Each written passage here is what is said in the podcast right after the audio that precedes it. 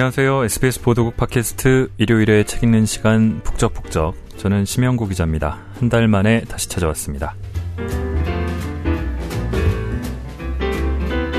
원래는 추석 연휴 마지막 날 가벼운 마음으로 가볍게 읽으려 했던 책을 10월이 아, 돼서 읽게 됐습니다. 녹음하는 오늘은 아직 9월입니다만 이 책의 또 주된 사건 배경은 11월이고요.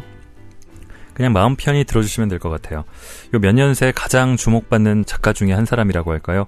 북적북적에서도 한번 소개된 바 있는 장강명 작가의 첫 에세이 5년 만의 신혼여행입니다.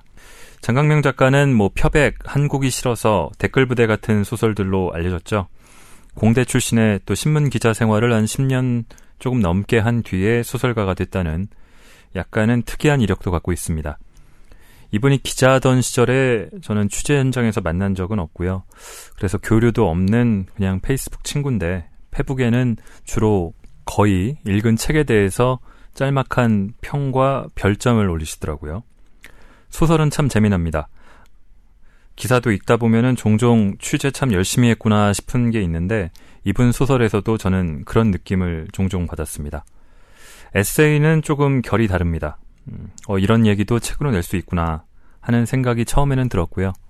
읽다 보니까 공감하는 대목이 많았습니다. 아, 동시대를 살아가는 비슷한 연배라서 그런 게 아닐까 싶기도 하고요. 이 5년 만의 신혼여행은 제목처럼 장강명 작가가 아내인 HJ 씨와 결혼 5년 만에 신혼여행을 다녀온 얘기를 담고 있습니다. 그 중간중간에는 연애와 결혼을 하고 직업을 얻고 또 직업을 바꾸고 하는 자신의 삶과 아, 삶에 대한 생각도 담겨 있습니다. 꽤나 솔직 과감합니다. 그래서 더욱 재밌습니다. 낭독을 허락해 주신 한결의 출판사에 감사드립니다. 이 책은 18개의 소제목이 달린 글로 구성되어 있습니다. 먼저 아내와 만나 결혼하기까지, 또 기자를 하다가 그만두기까지, 그리고 결혼 뒤 5년 만에 신혼여행을 떠나겠다면서 여행지를 보라카이로 결정하기까지의 내용을 담은 글 3편을 이어서 읽겠습니다.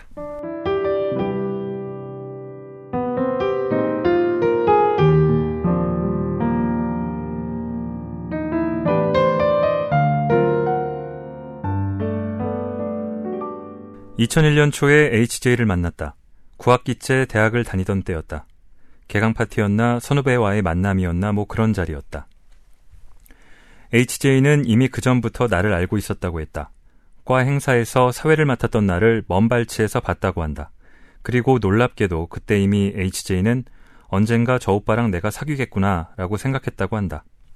내 경우에는 HJ와의 첫 만남이 그렇게 운명적으로까지 다가오지는 않았다. 그래도 상대가 나한테 적극적으로 공세를 펼치고 있다는 사실은 금방 알아챘다. 그러나 겉으로는 방어적인 태도를 취했는데 대단한 이유는 없었다. 청개구리 기질과 너무 저렴하게 넘어가면 안 된다는 생각 때문이었던 것 같다. 같은 과이긴 했지만 함께 듣는 수업은 없었기 때문에 그 뒤로 몇 달간은 만나지 못했다. 연락하면 분명히 답이 온다는 감이 있었지만 역시 너무 싼티나게 보이면 안 된다는 생각이 들었고 취업 준비에 전념해야 할 마지막 학기에 연애 공리를 하는 것도 솔직히 부담이었다.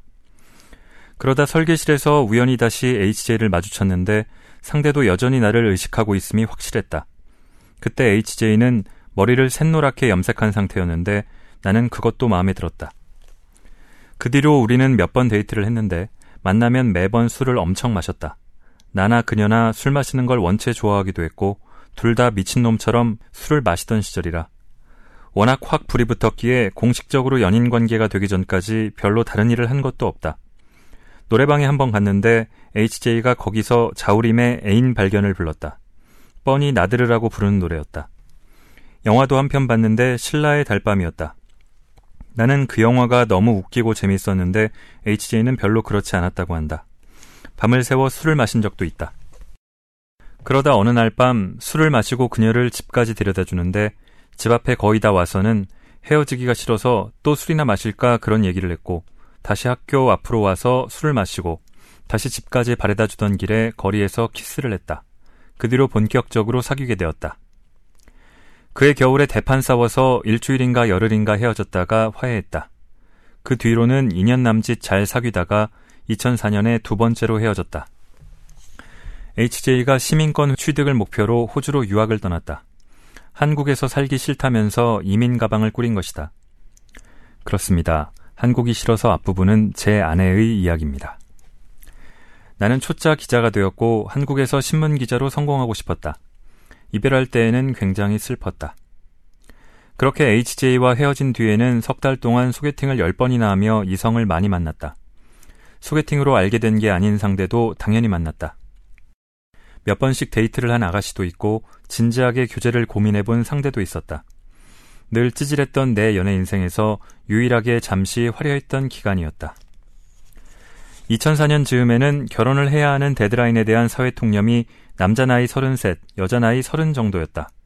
당시에 나는 사회 통념에 매우 순응하는 인간이었다. 그러니 그때 내게는 3년가량 여유가 있는 셈이었다. 그런데 나는 좀 철이 없기도 했고, 은근히 연애관이 구식이었던 터라 운명의 상대에 대한 환상과 갈증이 늘 있었다. 나는 그 운명의 상대를 반드시 찾아 충분한 기간 연애를 한 뒤 결혼하겠다고 다짐했다. 그래서 이 시기 이성에 대한 나의 기준은 극히 높았다.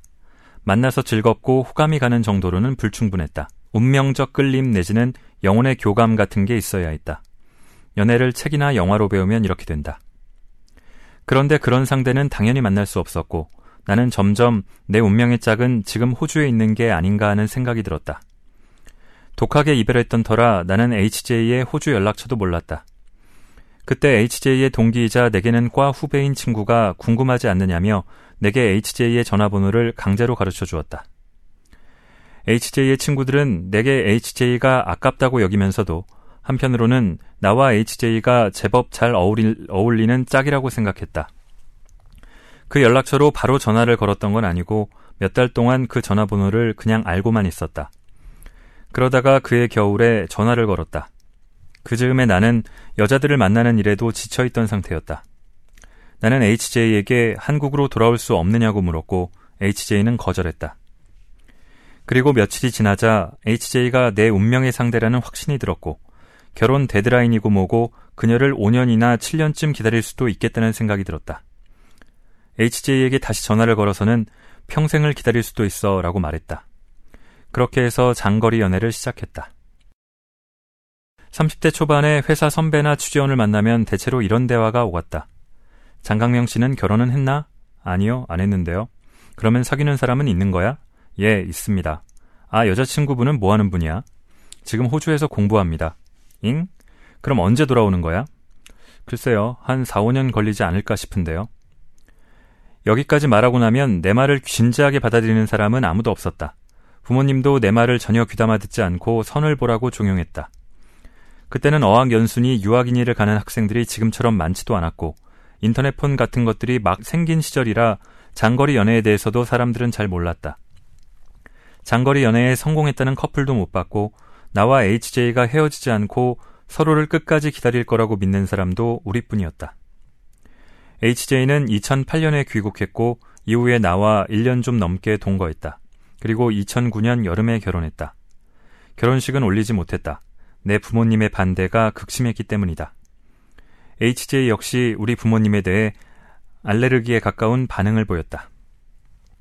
인격자, 리더, 세계사의 위인들, 일일 드라마의 주인공들이라면 그런 갈등 상황에서 주의를 보듬고 다듬으며 양측을 설득해 화합을 끌어내고야 말 테지. 하지만 나는 그런 훌륭한 인간이 못 되었으므로 그냥 간단하게 부모님에게 연락을 하지 않는 방법을 택했다.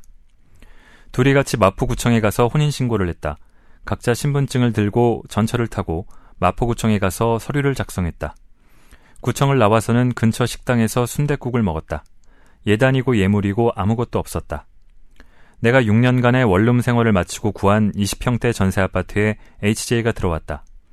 HJ가 침대를 사왔고 장모님이 냉장고를 사주셨다. 그 냉장고는 지금까지도 우리 집에서 제일 고가인 가전제품이다. 그때까지 나는 침대 없이 방바닥에 매트리스를 깔고 자고 있었다. 내가 쓰던 냉장고에는 냉동실이 없었다. 모텔에서 흔히 볼 수 있는 작고 안에 알로에 음료나 비타 500이 두 병 들어있는 그런 제품이었다. 그렇게 같이 살았다. 결혼한 사실을 한동안 아무에게도 알리지 않았고 신혼여행도 가지 않았다.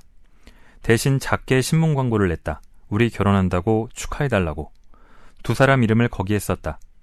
광고는 한겨레에 1단짜리를 냈는데 기묘한 우연의 일치로 몇 년 뒤에 나는 한겨레 문학상을 타게 된다. 그 얼마 뒤부터 결혼 여부를 묻는 질문에 유부남이라고 대답하기 시작했다. 강명 씨가 결혼식을 언제 올렸지? 난 초대 못 받은 것 같은데. 라고 되묻는 사람은 물론 아무도 없었다. 우리는 아이를 갖지 않고 둘이서 잘 살기로 했다. 그런 결심을 하고 나는 신촌의 비뇨기과에 가서 정관 수술을 받았다. 어영부영하다가 결심이 흔들릴 게 두려웠다.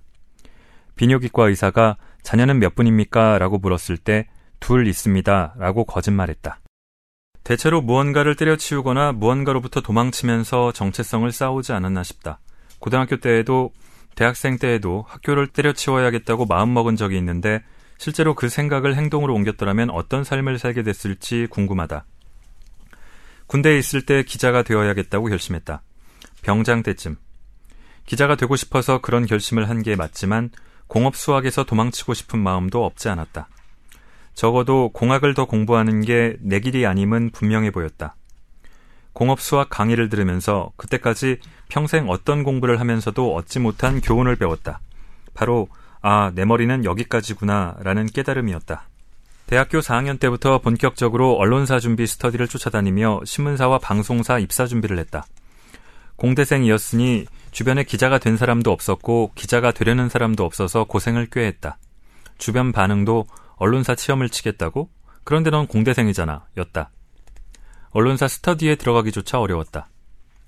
4학년 때부터 9학기째까지 메이저 언론사에는 다 입사 지원서를 냈는데 모두 떨어졌다. 개중 몇 곳에는 최종 면접까지 갔던 터라 실망이 더욱 컸다. 결국 내가 취직한 곳은 어느 대기업 계열 건설사였다. 그 회사를 다섯 달 정도 다니다가 사표를 냈다.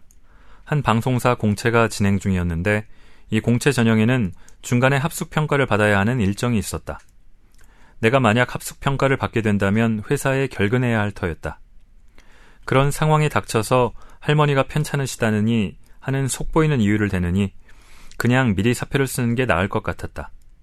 건설 회사에 계속 다니는 게 내 길이 아님도 분명해 보였다. 그래서 사표를 냈다. 그런데 문제의 방송사 공채에서는 합숙 전형에 가보지도 못하고 보기 좋게 미끄러졌다. 회사를 그만두는 데 대한 집안의 반대는 이루 말할 수 없을 지경이었다. 그 건설사가 부모님이 젊었던 시절에 워낙 유명했던 기업인 탓도 있었던 것 같다. 아버지는 내가 기자가 될 수 있을 거라고는 생각하지 않으셨고 그런 말을 입 밖으로 내기도 했다. 그렇게 눈치 보며 지내느니 혼자 나와서 사는 게 낫겠다 싶어서 집에서 도망쳐 나와 고시원 방을 얻었다. 낮에는 영어 교재를 만드는 회사에서 아르바이트를 하고 저녁에는 언론사 시험을 준비했다. 옷이 몇 벌 없어서 매일 세탁을 하고 늘 티셔츠에 청바지 차림으로 다녔다. 마릴린 맨슨 티셔츠 몇 장을 번갈아가며 입고 다녔다. 부모님과는 연락을 끊었다. 다행히 몇 달 뒤에 신문사에 합격했다. 초짜 신문기자일 때에는 그 고시원에 살면서 출퇴근했다. 그러다 원룸을 구했다. 신문사에 다니는 동안에는 정말 열심히 일했다. 우리는 반기마다 상대평가를 받았는데 나는 늘 성적이 상위권이거나 최상위권이었다. 회사 안팎에서 주는 각종 기자상도 제법 받았다. 친구나 가족보다 더 끈끈한 사이로 지내는 선배, 동료, 후배도 많았다. 하루에 12시간보다 적게 일한 날은 기자 생활을 통틀어 정말 며칠 되지 않는다. 문자 그대로 청춘을 다 바쳤다. 힘들었지만 즐거웠던 기간이었다. 그러나 10년 조금 넘게 일한 뒤에 거기서도 이 일을 계속하는 건 내 길이 아니다라고 깨닫는 때가 왔다. 기자라는 일을 하다 보면 이런저런 자기 혐오와 회의감에 빠질 수밖에 없다. 그 업무 자체가 양립할 수 없는 가치, 예를 들어 신속과 정확 같은 것. 이런 가치를 하나의 이야기에 또 한 개인에게 과도하게 요구한다. 단순히 노동 강도만 높은 게 아니라 사람을 계속해서 강한 도덕적 긴장 상태로 몰아넣는다. 사람을 그런 중노동과 도덕적 딜레마에 동시에 빠뜨리는 직업도 흔치 않을 것이다. 법조인 정도? 그와 별도로 회사가 나아가는 방향이나 논조가 나와 맞지 않아 고민이 될 때도 있었고, 하루만 지나면 잊힐 기사에 내 삶을 바치는 것이 무의미하다는 생각도 종종 들었다. 신문은 사양 산업이 되었고, 우울하고 패배적인 공기가 업계에 가득했다. 중요한 결정을 내려야 할 간부들이 그런 절박함 때문에 실수를 자주 했다. 사람이 절박해지면 시야가 좁아지고 생각이 완고해지기 마련이다. 한국 신문들이 보수와 진보를 가리지 않고 최근 몇 년 동안 사이좋게 동반 타락한 이유도 아마 그 때문이리라.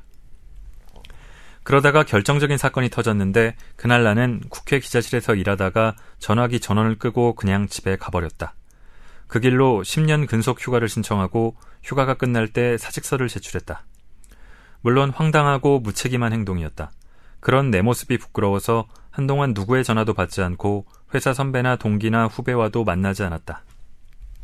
난 왜 이렇게 사고 뭉칠까? 이렇게 좌충우돌하면서 살 수밖에 없는 인간인 걸까? 라는 생각을 수천 번도 넘게 했다.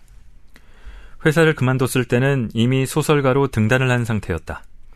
나는 방에 틀어박혀 아무것도 하지 않고 소설을 쓰기 시작했다.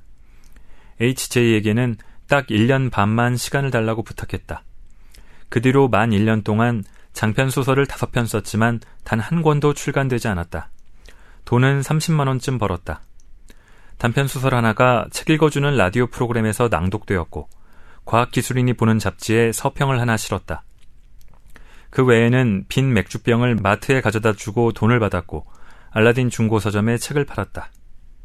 인격자, 리더, 세계사의 위인들, 일일 드라마의 주인공들이라면 그런 상황에서도 스스로를 믿고 난 할 수 있다며 결의를 다지겠지. 나는 그런 훌륭한 인간이 못 되었으므로 끊임없이 번민했다. 내가 과연 성공할 수 있을까? 내가 옳은 선택을 한 걸까? 이렇게 사는 게 맞는 걸까? 마흔이 되어서까지 그런 걸 고민한다는 게 이상했다. 추석 연휴 전날에 신혼여행지를 보라카이로 정했다. 신혼여행은 11월에 가기로 했다. 우리가 혼인신고를 올린 지 만 5년하고 3개월이 되는 때다.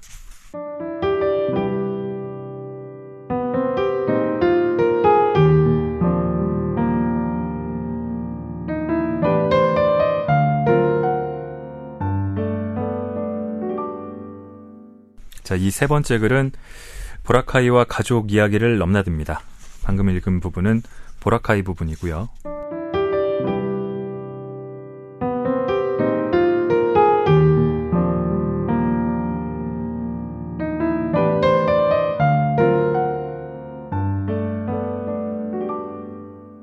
위키피디아에 들어가서 보라카이를 찾았다. 그때까지 내가 보라카이에 대해 알고 있는 지식이라고는 휴양지라는 것과 필리핀의 섬이라는 사실 두 가지뿐이었다.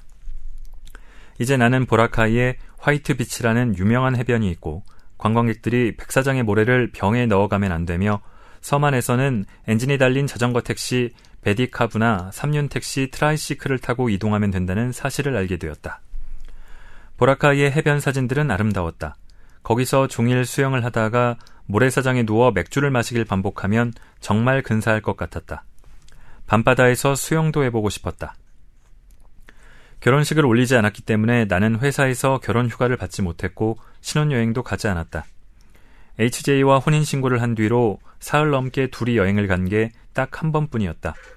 중국 장자재로 단체 여행을 갔다. 그 단체 여행팀에서 우리가 제일 젊었다. 나머지는 다 할아버지 할머니들이었다. 일단 두 사람 다 직장 생활을 하다 보니 휴가를 맞추기가 힘들었다. 나는 회사 문화가 후져서 HJ는 작은 회사라 대체 인원이 빠듯해서 원하는 때 마음대로 휴가원을 내기 어려웠다. 게다가 나부터가 휴가 때 별로 여행을 가고 싶어 하지 않았다. 휴가를 받으면 방에 틀어박혀 일주일 내내 소설을 썼다. 등단작인 표백의 3분의 1 정도를 아마 그런 식으로 휴가 때 썼을 것이다. 휴가를 마치고 회사에 돌아가서 동료들로부터 어디 갔다 왔어? 라는 질문을 받으면 캄보디아요 라든가 일본이요 라고 내키는 대로 대답했다. 회사를 그만둔 다음에는 이제 HJ의 일정에 언제든 내가 맞출 수 있게 됐고 소설을 쓸 시간도 충분했으므로 둘이 여행을 가기로 했다. 처음에는 3월에 터키 여행을 가기로 했다. 터키. 문명의 교차로. 동양과 서양의 만남. 그런데 막상 3월이 되자 HJ와 나는 우리가 지금 터키에 가도 될 처지인가라는 생각에 빠졌다. 누가 먼저랄 것도 없이 지금은 때가 아닌 것 같다고 말했다. 터키 대신 일본에 가기로 했다. 터키보다야 못하지만 일본도 괜찮지. 그런데 여름이 되자 그것마저도 가는 게 두려워졌다. 이사를 한 뒤로 나는 이제 빈 맥주병도 마트에 팔지 못하고 있었다. 결국 우리는 여름에 그냥 1박 2일로 역삼동에 있는 비즈니스 호텔에 다녀왔다. 주변은 온통 룸사롱이었지만 호텔 자체는 근사했다. 옥상에 작은 수영장이 있었는데 우리는 거기서 수영도 하고 낮잠도 자고 맥주도 마셨다. 호텔 숙박권은 HJ가 social commerce 사이트에서 싸게 샀다. 그러다 8월에 내가 상금 5천만 원짜리 문학상에 당선이 되었고 조금 여유를 누려도 될 것 같았다. 우리는 11월에 여행을 가기로 했다. 겨울을 견디기 힘들어하는 HJ는 그때쯤 따뜻한 섬으로 여행을 가면 원기를 충전해 두세 달을 버틸 수 있을 것 같다고 했다. 그러면서 그녀는 후보지로 오키나와와 보라카이를 골랐다.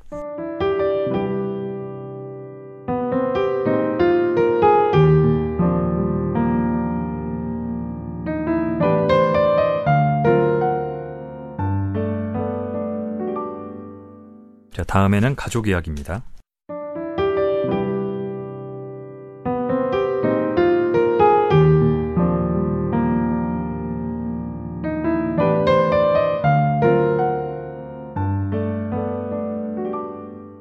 명절에 처가에 가면 일단 식사를 한다. 상을 물린 다음에는 HJ와 처제들은 TV를 본다. 그럴 때면 나는 뒤에 앉아 집에서 가져온 책을 읽는다. 그렇게 한두 시간 책을 읽다가 장모님이 만드신 반찬들을 받아 집으로 돌아온다. 우리는 차가 없어서 반찬을 싼 보자기를 들고 택시나 지하철을 타야 한다. 반면 HJ는 명절에 우리 부모님 댁에 가지 않았다. 설이나 추석에 나는 부모님 댁에 혼자 간다. 내가 내린 결정이다. 이 글을 보면 아니라며 펄쩍 뛰실 테지만 어머니가 HJ를 싫어했다. 그녀의 어떤 특성을 마음에 안 들어하는 게 아니라 그냥 내 아내라는 점을 싫어했다. 한국 어머니들은 며느리를 질투한다. 우리 어머니의 경우에는 내가 사귄 여자들을 모두 싫어했다. HJ도 내 부모님을 싫어했다. 처음에 나는 그것이 우리 부모님이 그녀를 싫어하는 데 대한 반작용인 줄 알았다. 그런데 나중에 알고 보니 아니었다. 그런 것 치고는 반응이 너무 격렬했다. HJ가 이런 진단에 펄쩍 뛸지 아닐지는 모르겠지만 그녀에게 우리 부모님은 두 사람의 개인이 아니라 어떤 거대한 상징으로 다가오는 듯 했다. 그녀를 구속하려는 한국적인 것들, 성차별, 출산과 육아, 유교, 대한민국 그 자체. 솔직히 말하면 부모님과 HJ를 설득해서 서로를 존중하고 아끼고 사랑하게 만들 자신이 없었다. 1, 2년으로 될 작업이 아니었다. 양측에 최소한 3년은 전력을 다해야 할 것 같았다. 그 3년간 아마 나는 HJ에게 부당한 비난을 받고 부모님의 무리한 요구를 웃어넘기며 진이 다 빠지고 말겠지. 그러고 싶지 않았다. 우선 내 감정이 중요하다. 나는 즐겁게 살고 싶다. 내 인생 3년을 그런 쓸모없는 일에 LPG 가스통과 화기를 서로 친하게 만드는 작업에 낭비하고 싶지 않다. 기회비용도 엄청나다. 그런 일에 신경 쓰지 않고 오로지 나 자신에게 집중해 건강하고 활기 넘치는 감정 상태로 스스로를 가꾸면 3년 동안 장편 소설을 최소한 5편은 쓸 수 있다. 내가 건강하고 활기 넘치는 감정 상태로 있어야 아내도 사랑하고 부모님도 사랑할 수 있다. 남을 사랑하는 일에도 에너지가 든다. 솔직히 내 부모님과 HJ가 왜 서로 친하게 지내야 하는지 잘 모르겠다. 명절에 싫다는 아내를 자기 부모님 댁으로 굳이 데리고 가는 남자들은 왜 그러는 걸까? 보기 싫은 친지들을 만나러 큰 집에 가는 사람들의 심리는 뭘까? 해마다 명절이 지나면 이혼 상담이 급증하고 형제 간 폭행으로 누군가 사망했다는 기사가 꼭 나오는데 다들 그런 위험을 각오하고 친지들을 만나는 걸까? 아닐 거라고 생각한다. 아마 그 사람들 대부분은 자신들이 원하는 바가 뭔지 정확히 모를 것이다. 그냥 막연히 명절에는 가족이 다 모여야 한다고 하니까 그에 따라 행동하는 것일 뿐이다. 어떤 사람들은 자신이 원하는 바가 뭔지 알지만 관습의 압력에 맞설 용기가 없다.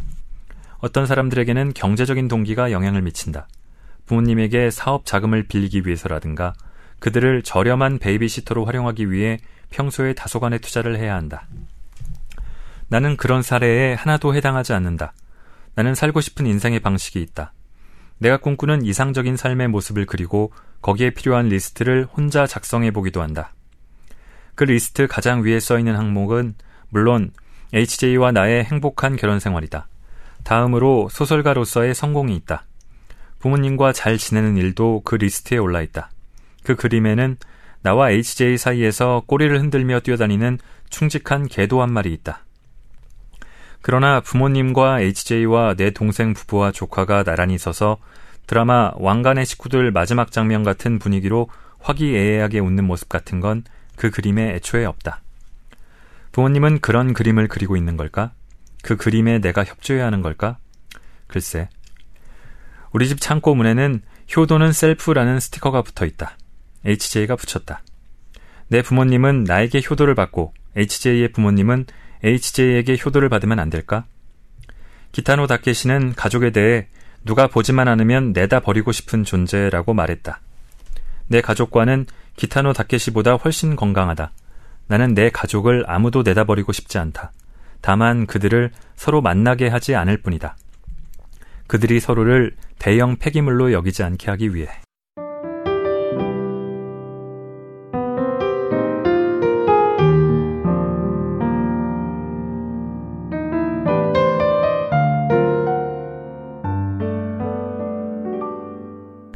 자, 다시 보라카이인 듯 하다가 가족과 인생에 대한 이야기입니다.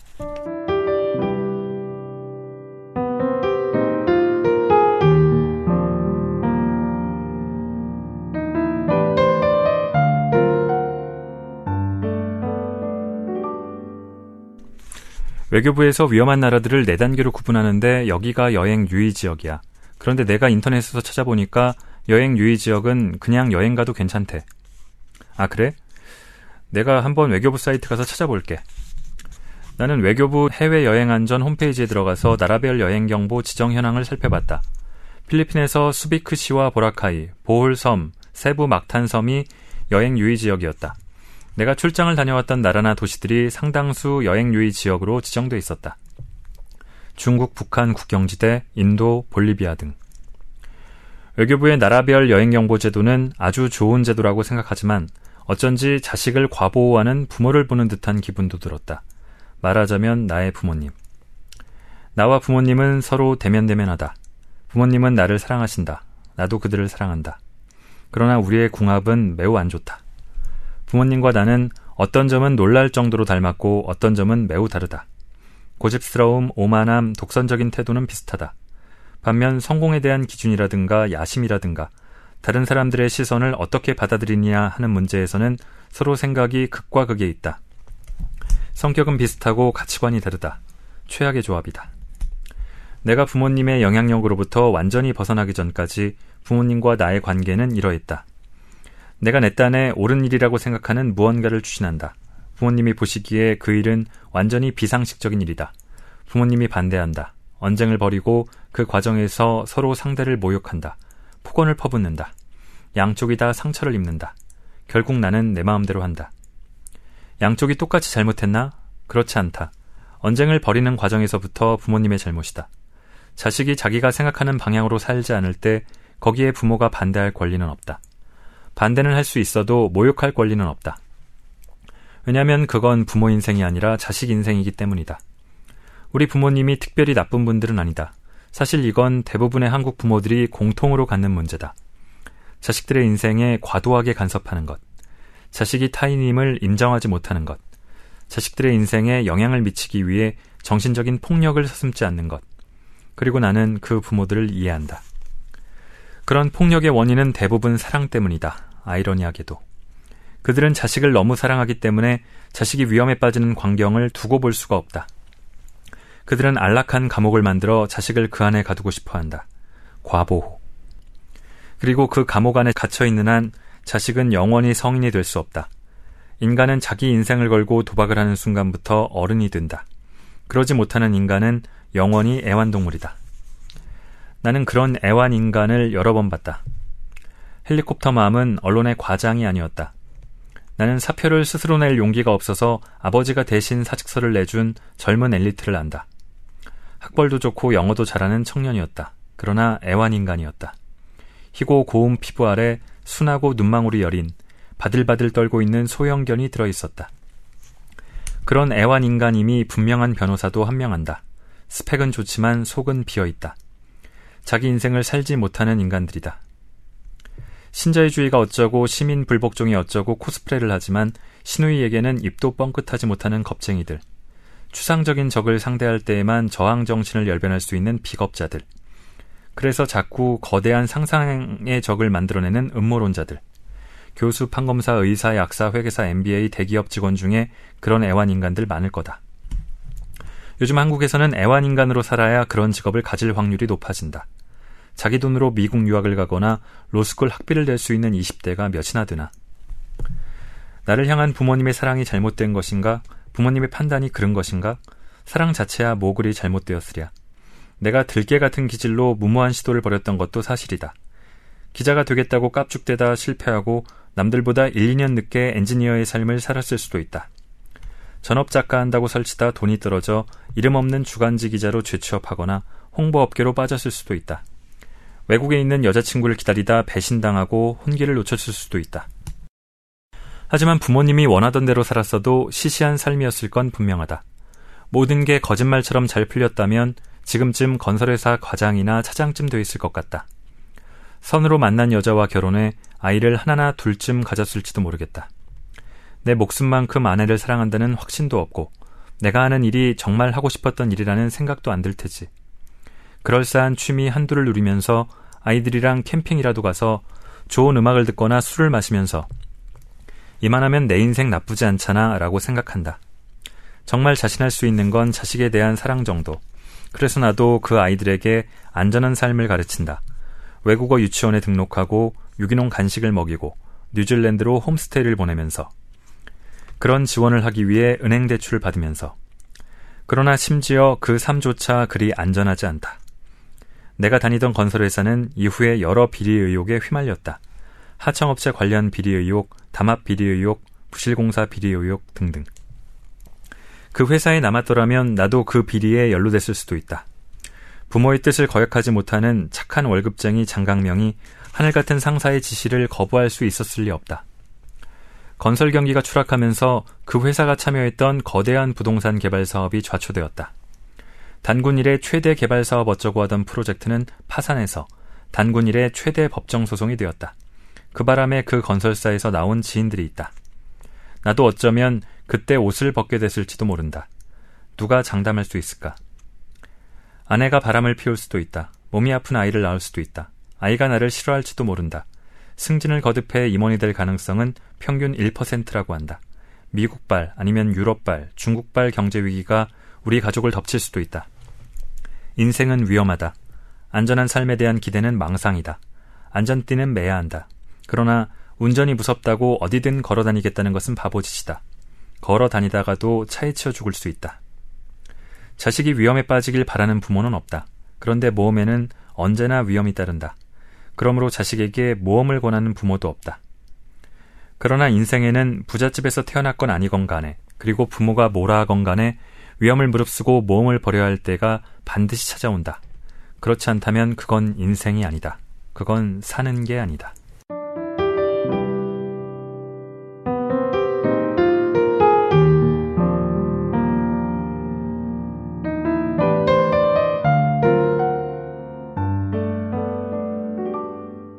대체로 시간 순서대로 되어 있는 이 다음 글들에서 두 사람은 여행 준비를 하고 비행기를 타고 떠납니다. 소소한 곡절을 겪습니다. 역시 중간중간 인생에 대한 작가의 생각을 풀어놓습니다. 여행이라는 게 대개 그렇듯 일상과는 다른 상황에서 사건이 터집니다. 몇 년 만에 부부싸움입니다. 사건 다음의 글을 읽어보겠습니다.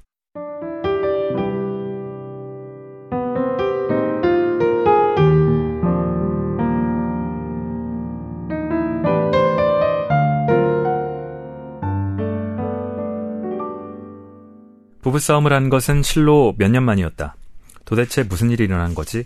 내가 왜 여기서 이러고 있는 거지? 마음 한구석에서는 이 모든 사태가 경합스럽기만 했다. 그러나 그런 와중에도 마음의 또 다른 부분에서는 HJ가 하는 말을 어떻게 반박해야 할지, 어떻게 상대방을 굴복시킬지를 궁리하고 있었다. 나는 야무지게 싸웠다. HJ가 울음을 터뜨렸다. 그제야 나는 제정신을 차리고 내가 처한 이 상황을 바라볼 수 있었다. 좀 앉자. 우리는 해변에 약간 거리를 두고 앉았다. 한동안은 두 사람 다 아무 말이 없었다. 나는 한 손으로 모래를 집어 바다 쪽으로 던졌다. HJ는 손가락으로 모래알들을 튕겼다. 우리가 앉아있는 주변으로 필리핀 꼬마들이 미친 듯이 뛰어다녔다. 둘 다 너무 피곤해서 그런 것 같아. 손으로 집어서 던진 모래가 큰 사발로 한 그릇 정도 되었을 때 내가 입을 열었다. HJ는 대답하지 않았다. 나는 잠시 뒤에 덧붙였다. 내가 잘못했어. 뭘 잘못했는데? HJ가 물었다. 낮에 술도 너무 많이 마셨고 커피를 안 마셔서 정신이 없었어. 내일부터는 술 안 마실래. 그리고 아침에 커피를 마실게. 그래, 왜 그렇게 술을 많이 마셔? 여기서뿐만 아니야. 한국에서도 술을 너무 많이 마셔.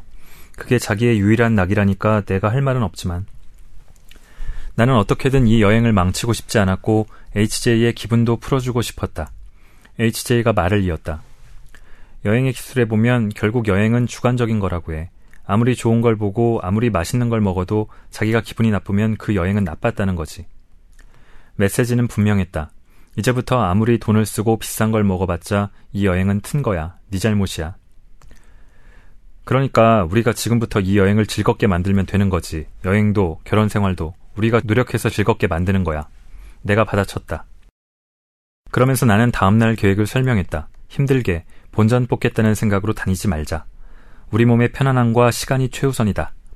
아침에 리조트에서 조식 뷔페를 먹지 않고 바로 디몰에 나와서 카페에서 브런치를 먹자. HJ는 반대했다. 나는 HJ의 얼굴을 바라보았다. 내가 욕심 볼따구니니 탐욕 턱주머니니 하는 별명을 붙여준 부이들을 보았다. 나는 그 얼굴을 좋아했다. 표정이 풍부하고 늘 살아있다는 느낌이 가득한 얼굴이었다. 개성적이면서도 아름다웠다. 그건 좀 이상한 발견이었다. 왜냐하면 나는 HJ를 만나기 전에도 그 뒤로도 그렇게 표정이 다채롭거나 개성이 강한 마스크 연예인을 좋아하지 않았기 때문이다. HJ는 내 타입이 아니었다. 역시 우리는 운명적으로 연결돼 있는 거야. 그냥 외모 때문에 너를 좋아했던 건 아니야.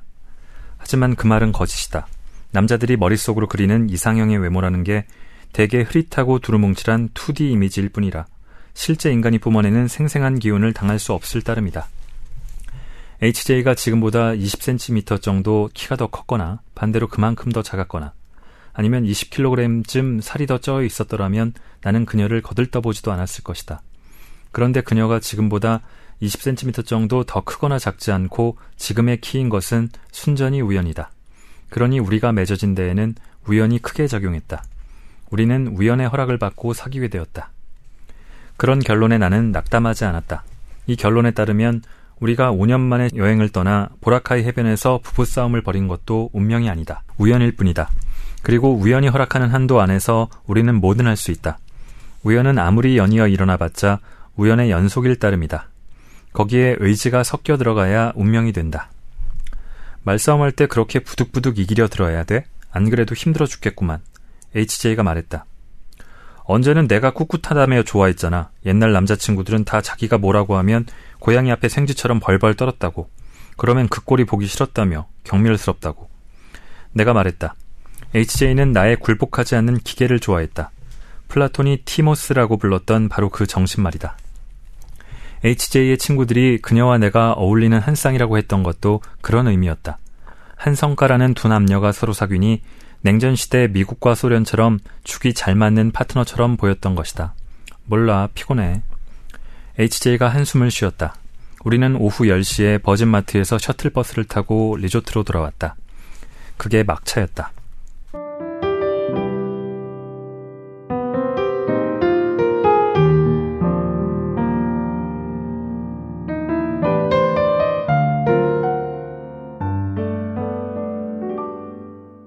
대강 이렇게 수습됩니다. 이러고 또 뭐 어디 가서 놀고 또 여러 가지 인생에 대한 생각들을 하고 자녀에 대한 생각, 결혼에 대한 생각들을 하고 그러는데요. 3박 일정을 끝내고 마지막 날 오전과 귀국까지 담으면서 이 여행 에세이는 거의 끝이 납니다. 제가 분량 조절에 좀 실패한 관계로 약간 건너뛰고요. 후기격인 마지막 글을 일부 읽겠습니다. 다녀와서입니다.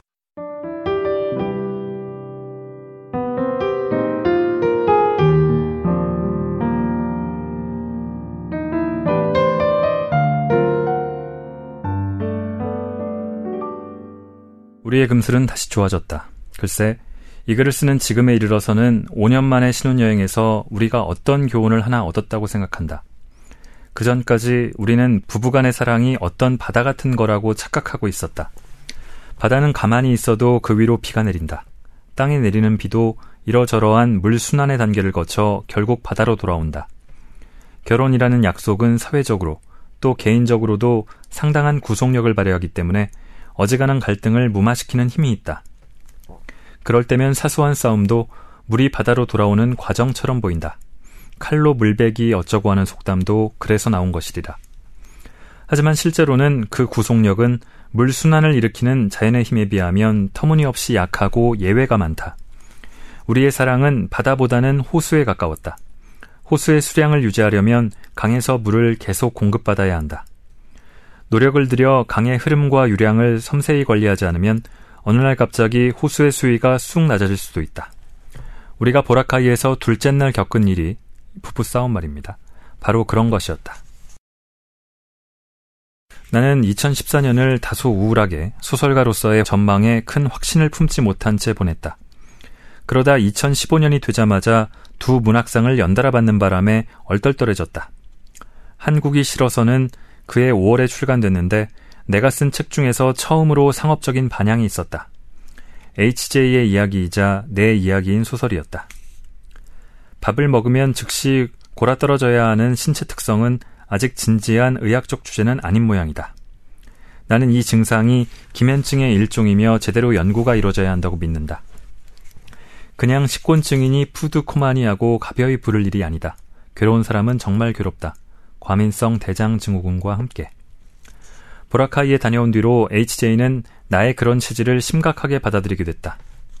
이제껏 10년도 넘게 옆에서 봐왔으면서 내가 밥을 먹으면 바로 자야 하는 몸인 걸 몰랐다니 하고 서운한 마음이 들기도 했다. 그런데 생각해보니 나도 내가 그런 체질인 것을 서른이 넘어서야 알았다. 그러니까 HJ와 처음 사귈 때에는 우리 둘 다 내 신체 특성을 몰랐다. 그런 내 체질, 체질이 아니라 병이라고 주장하고 싶지만 이 체질은 부모님도 동생도 모른다. 내가 10대 때 유독 괴로웠던 이유가 나의 그런 체질을 몰라서였지 않았을까? 밥을 먹고 30분씩 누워서 잘 수 있었다면 덜 꼴사납게 사춘기를 보낼 수 있지 않았을까? 아마 HJ의 성향과 특성에 대해서도 내가 여전히 모르는 것이 많겠지. 지금도 서로에 대해 배워야 할 사실들이 많겠지. 주말에 같이 집에서 점심을 먹고 나면 나는 말없이 침실로 기어들어가 잔다. 이전까지 HJ는 나의 그런 행동에 주목하지 않았다. 이제는 가끔 그럴 때 침실에 따라 들어와서 잠에 빠져들려는 내게 말을 건다. 아주 혼자 알아서 잘 자는구만. 배부르게 밥 먹고 사이다 한 캔 딱 마시고 커튼 치고 따뜻하게 이불 덮고. 아니 그게 뭐 잘못됐어? 왜 시비야? 수마와 싸우며 내가 힘겹게 대꾸한다. 이는 닦았어? 음, 닦았어. 40년 조금 넘게 살면서 10년은 어머니에게 이를 닦으라는 잔소리를 듣고 10년은 아내에게 이를 닦으라는 잔소리를 듣는다. 20대 중반에서 30대 중반까지 양치를 안 하고 잘 수 있는 자유가 있을 때가 좋았다. 그렇다고 그 시절 매일 밤 양치질을 안 했다는 얘기는 아니고 그런데 달콤하게 졸릴 때 이를 닦았다가 잠이 달아나면 얼마나 억울한지 아는가? HJ가 말한다. 만세 부르는 것처럼 그렇게 양팔을 올리고 눈 감고 누워 있는 걸 보면 정말 행복해 보여. 안 그래. 얼마나 고민이 많은데. 마감을 과연 지킬 수 있을까? 다음 문단은 어떻게 써야 되나? 빨래는 언제 해야 하나? 정말 고민이 한두 가지가 아니야. 얼굴은 진짜 행복해 보이는데. 머리 쓰다듬어 줄 거 아니면 나가. HJ는 내 머리카락을 몇 번 휘젓고 방을 나간다. 나는 행복한 걸까? 엠브로즈 비어스는 악마의 사전에서 행복을 이렇게 정의한다. 행복, 타인의 불행을 바라보며 얻는 쾌감.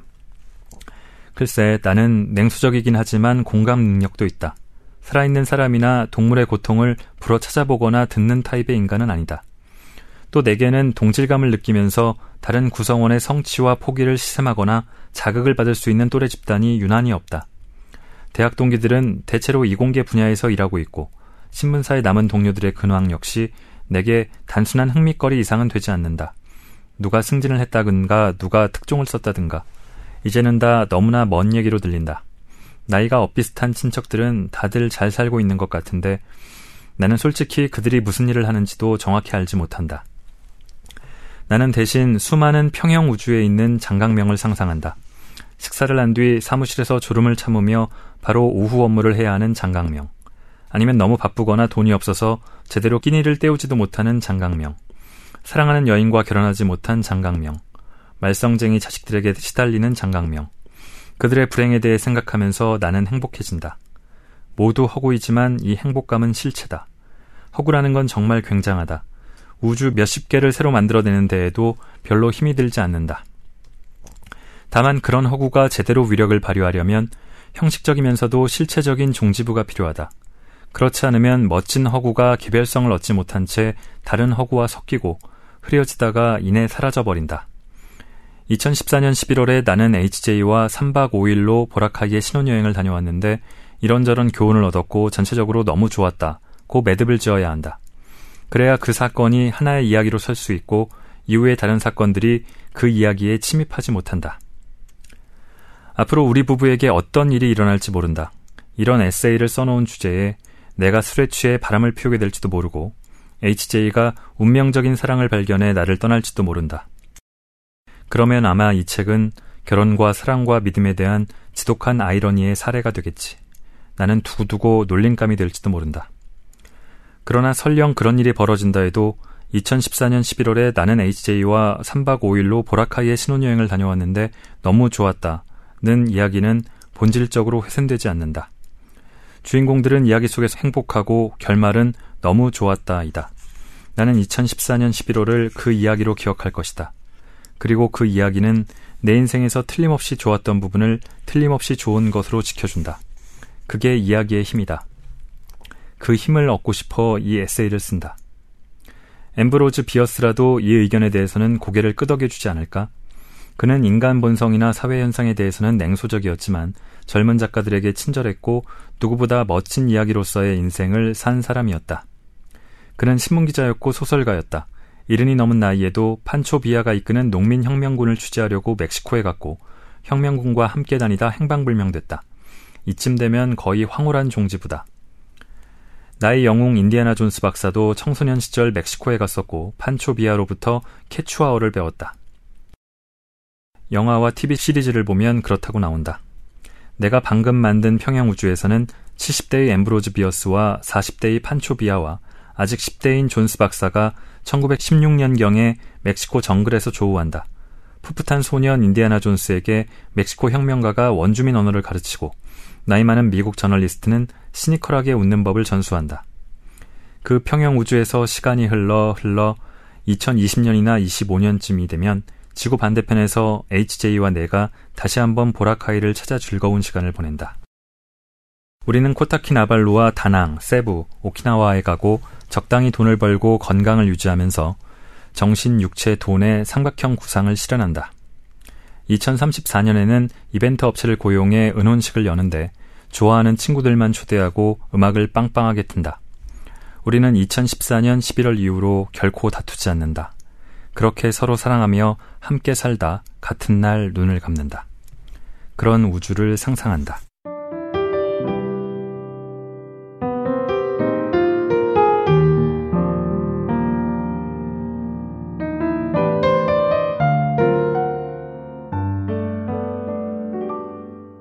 단 3박 5일의 보라카이 여행을 갖고 이렇게 에세이를 써서 출판까지 할 수 있다니 장강명 작가의 파워가 느껴지기도 합니다. 뭐 이런 걸 책으로까지 냈어 하는 생각이 들 수도 있어요. 저도 그랬는데요. 보라카이 여행은 저도 한 10년쯤 전에 다녀온 적이 있고 또 인터넷에 잠깐 검색해 보면은 여행기가 널렸을 정도로 가기 쉬운 관광지가 됐죠. 하지만 힘 빼고 좀 솔직하게 나는 이런 사람이다. 이런 생각으로 살아왔다를 보여주는 책이라고 할까요? HJ와 3박 5일 다녀온 보라카이 신혼여행이 너무 좋았다는 본질은 훼손되지 않는다. 이 대목이 저는 특히 좋았습니다. 제 또래 친구의 살아온 얘기를 읽어나가는 기분이었습니다. 여러분도 약간의 재미나마 느끼셨으면 합니다. 오랜만에 하니까 좀 분량이 길어졌습니다. 긴 시간 들어주셔서 감사합니다. 10월 중순쯤에 다시 찾아뵙겠습니다.